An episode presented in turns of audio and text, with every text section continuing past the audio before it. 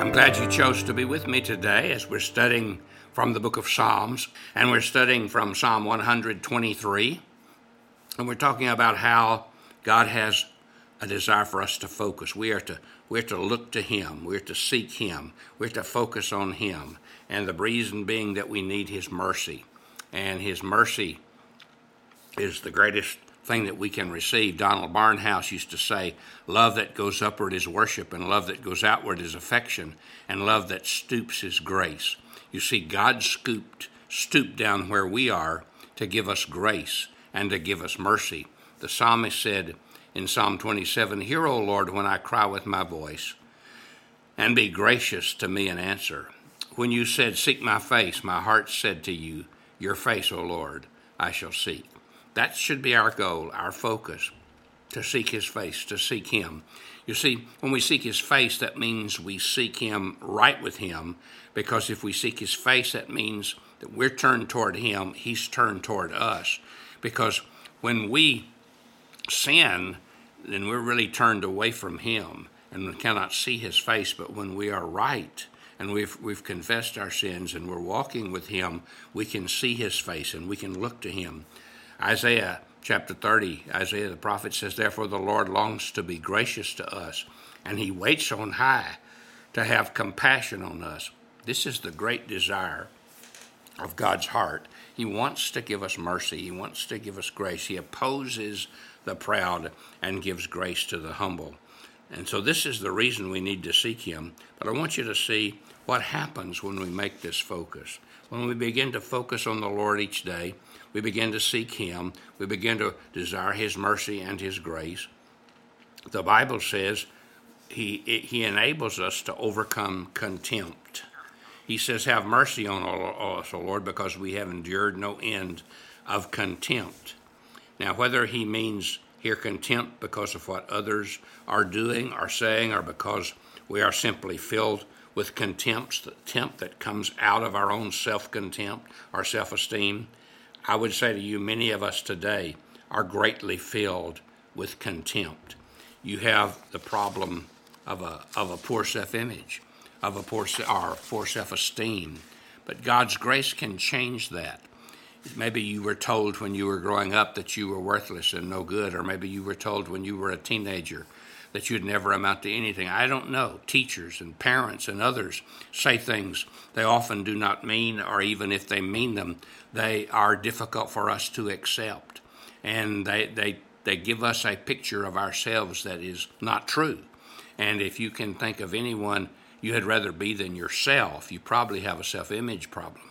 Are you satisfied about who you are, your worth as a person, how you, in, in God's presence, are significantly important. Many belittle and look down on themselves. They have contempt for themselves. And this is part of what David is saying here. Lord, give us the ability to see you, but in also see ourselves as you see us and have that have that sense of purpose and worth that you want us to have.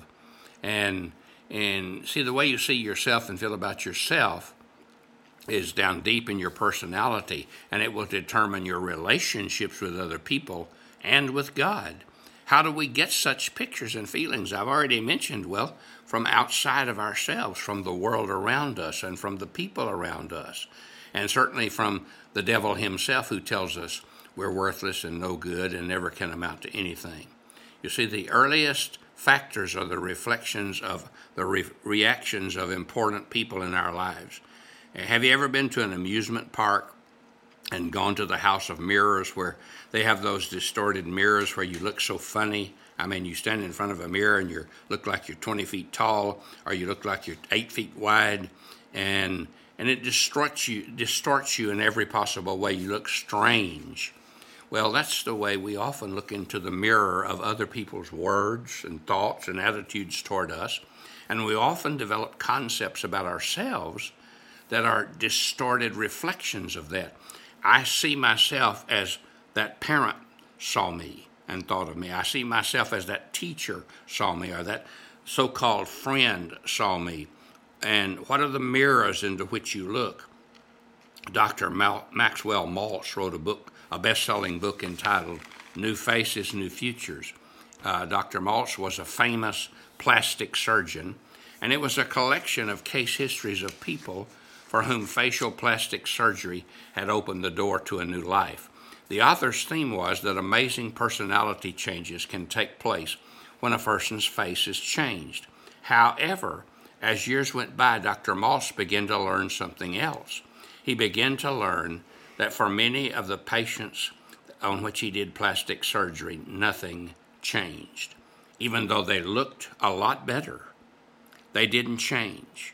Nothing changed. They still felt the same way about themselves. He changed their appearance.